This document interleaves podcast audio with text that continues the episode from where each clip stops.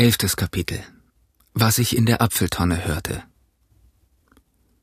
I Gott bewahre, Flint war Captain, ich war Schiemann, trotz meinem Holzbein. Von derselben Breitseite, die mir mein Bein wegriss, verlor der alte Pew seine Gucker. Der Doktor, der mich amputierte, war ein großartiger Arzt, auf Hochschulen gewesen und alles, was man haben wollte. Latein, Eimer, Weise und was nicht alles. Aber er wurde gehängt wie ein Hund und an der Sonne getrocknet wie die übrigen, in Corso Castle. Es waren Robert seine Leute, die da baumelten, und das kam davon, dass sie die Namen von ihren Schiffen änderten, Royal Fortune und so weiter. Nee, wie ein Schiff mal getauft ist, so lasst es weiter heißen, das sage ich. So war es mit der Cassandra, die uns alle heil und gesund von Malabar nach Hause brachte, als England den Vizekönig von Indien gefangen hatte. So war es mit dem alten Walross, Flints altem Schiff. Da sah ich ganz schlipperig vom roten Blut und mit Gold beladen bis zum Sinken. Ah, rief eine andere Stimme, offenbar voll von Bewunderung. Ich erkannte den jüngsten Matrosen, den wir an Bord hatten. Ah, der war doch der großartigste Kerl von allen, der Flint.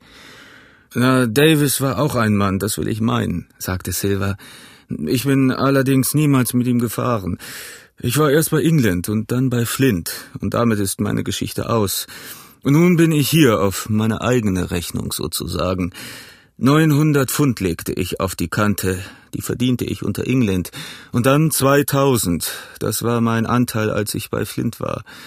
Das ist gar nicht so schlecht für einen Mann vorm Mast und sie liegen alle sicher in der Bank. Dass man Geld verdient, tut es noch nicht allein. Man muss es auch zu sparen wissen, glaubt mir das.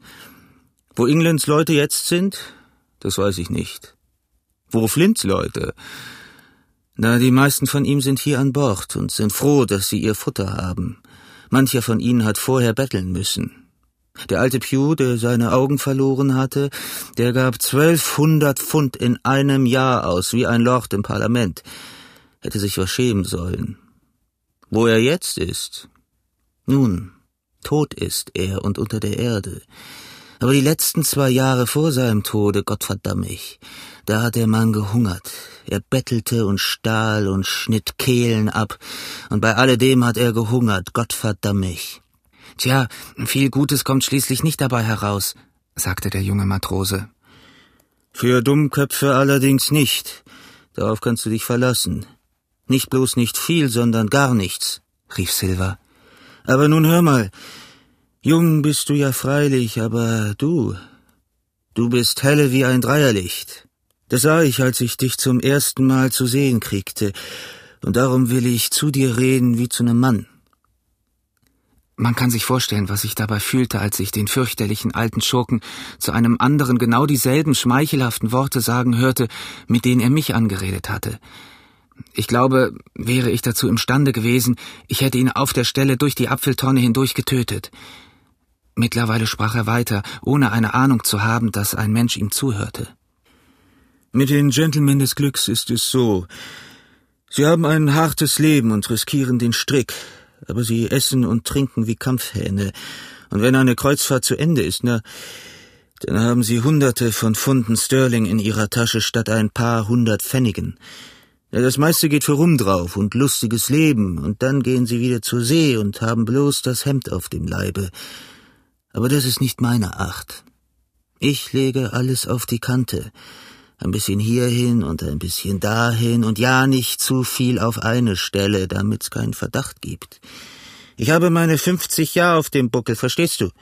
Sobald ich von dieser Fahrt zurück bin, spiele ich den feinen Mann und bleibe einer. Ist auch höchste Zeit, meinst du? Ja, ja, aber ich habe die ganze Zeit gut gelebt habe mir niemals etwas abgehen lassen, was mein Herz begehrte, und habe alle meine Lebtage sanft geschlafen und lecker gegessen, außer wenn ich auf See war. Und wie fing ich an? Vor dem Mast, genau wie du. Nu ja, sagte der andere, aber alle die anderen haben doch jetzt kein Geld mehr, nicht wahr? Und wo ist dein Geld? Du darfst dich doch in Bristol nachher nicht mehr sehen lassen. Ah, wo glaubst du wohl, wo mein Geld ist? Fragte Silver höhnisch. In Bristol, bei Banken und sonst wo, antwortete sein Kamerad. Da war es, sagte der Koch.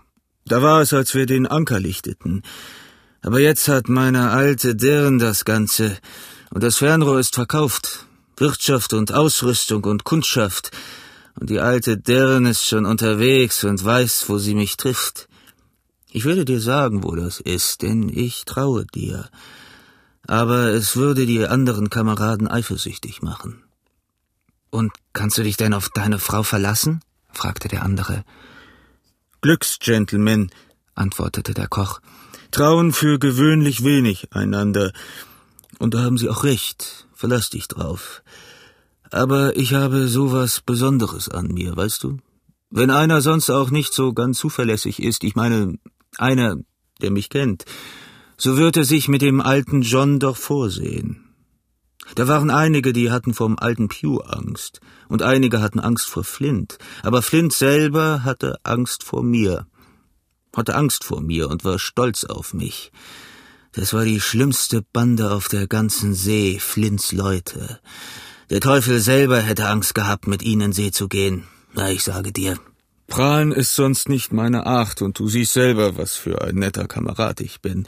Aber als ich Schiemann war, da waren Flints alte Piraten wie Lämmer, sag ich dir.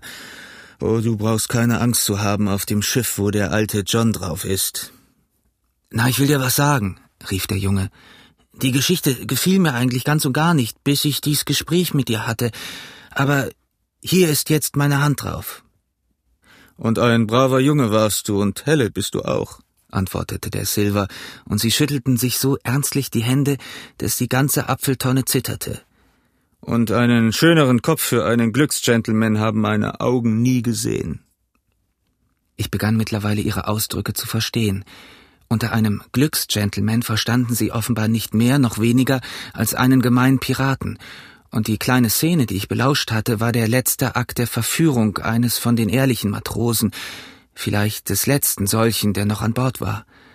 Aber in dieser Hinsicht sollte ich bald Gewissheit haben, denn Silver stieß einen leisen Pfiff aus und da kam ein Dritter heran und setzte sich zu den beiden anderen.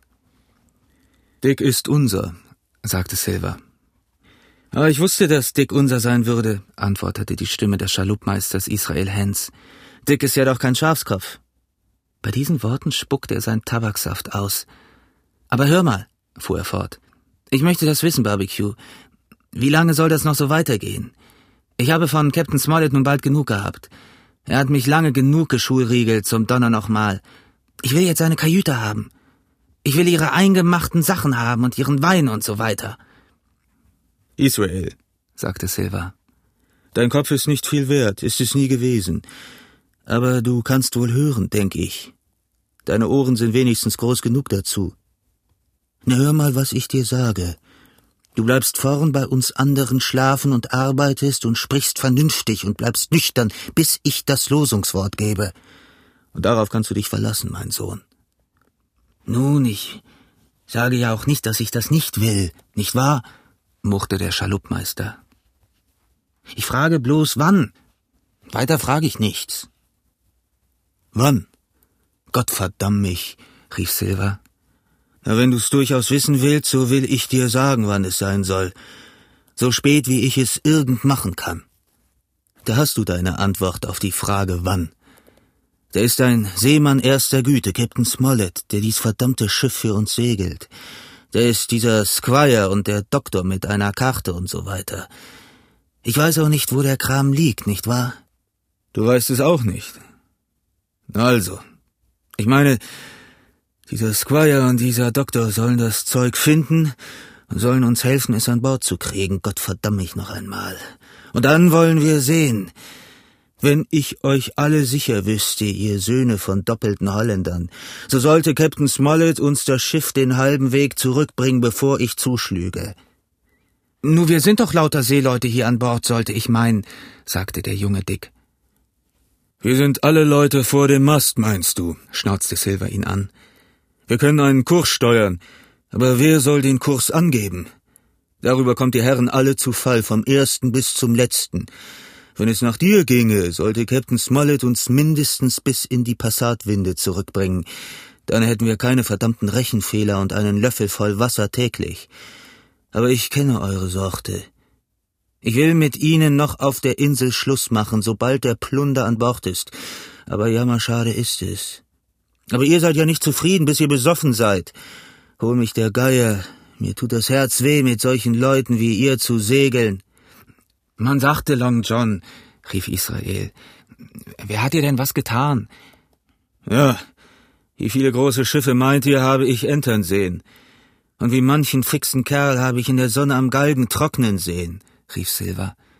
Und alles wegen dieses. Man schnell, man schnell, man schnell. Versteht ihr mich? Ich habe allerlei auf See gesehen, das will ich meinen. Wenn ihr nur den richtigen Kurs steuert und euch stramm vorm Wind halten wolltet, ihr könntet als seine Leute in Kutschen fahren, jawohl. Aber fällt euch ja gar nicht ein. Ich kenne euch. Ihr wollt morgen euren Mund voll Rum haben und wenn's zum Galgen geht. Das weiß ja jeder, dass du so eine Art von Pastor bist, John. Aber das sind andere, die ebenso gut wie du eine Sache deichseln konnten, sagte Israel. Sie waren gerne ein bisschen lustig, na ja, sie waren eben nicht so langweilig und so trocken, sondern wollten mal ihren Jux haben als lustige Kerls, einer wie der andere. So, sagte Silver. Na, und wo sind sie nun? Pew war einer von der Sorte, und er starb als Bettler.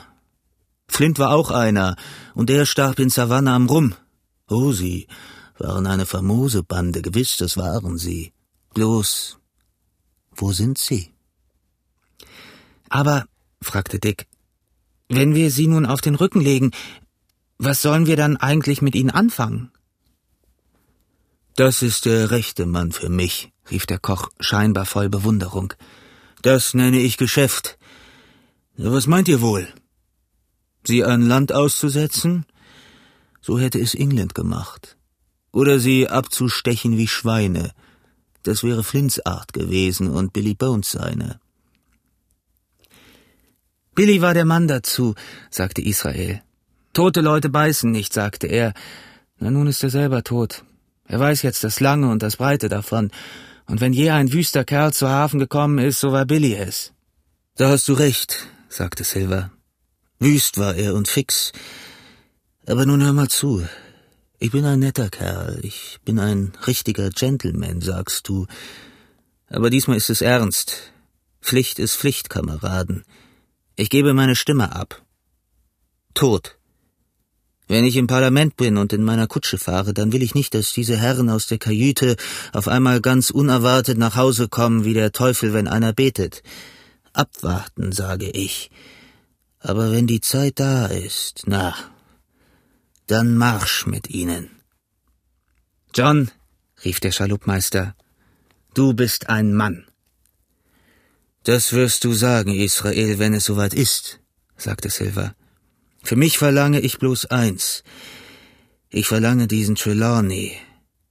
Den will ich seinen Kalbskopf vom Leibe abtrennen mit diesen meinen eigenen Händen. Dick, rief er plötzlich, Spring mal schnell auf, mein lieber Junge, und bringe mir einen Apfel. Mir ist die Kehle ganz trocken. Man kann sich vorstellen, welchen Schreck ich bekam. Wenn ich die Kraft gehabt hätte, wäre ich aus der Tonne gesprungen und davongelaufen, aber mir versagten die Glieder ebenso wie mein Mut. Ich hörte, wie Dick aufstand. Dann aber hielt offenbar einer ihn zurück und ich hörte Israels Stimme, der ausrief, Oh, lass das doch. Was willst du mit dem faden Zeug? John, lass uns einen guten Schluck rum haben. Dick, sagte Silver, ich traue dir. Übrigens habe ich ein Zeichen gemacht. Hier ist der Schlüssel. Du füllst dein Kännchen und bringst es ran. So sehr ich auch in Angst war, musste ich doch unwillkürlich bei mir denken, dass offenbar auf diesem Wege der Steuermann Arrow den Brandwein bekommen hatte, der sein Tod wurde. Dick war nur eine kleine Weile fort, und während seiner Abwesenheit flüsterte Israel die ganze Zeit über dem Koch etwas ins Ohr, so konnte ich nur ein paar Worte aufschnappen.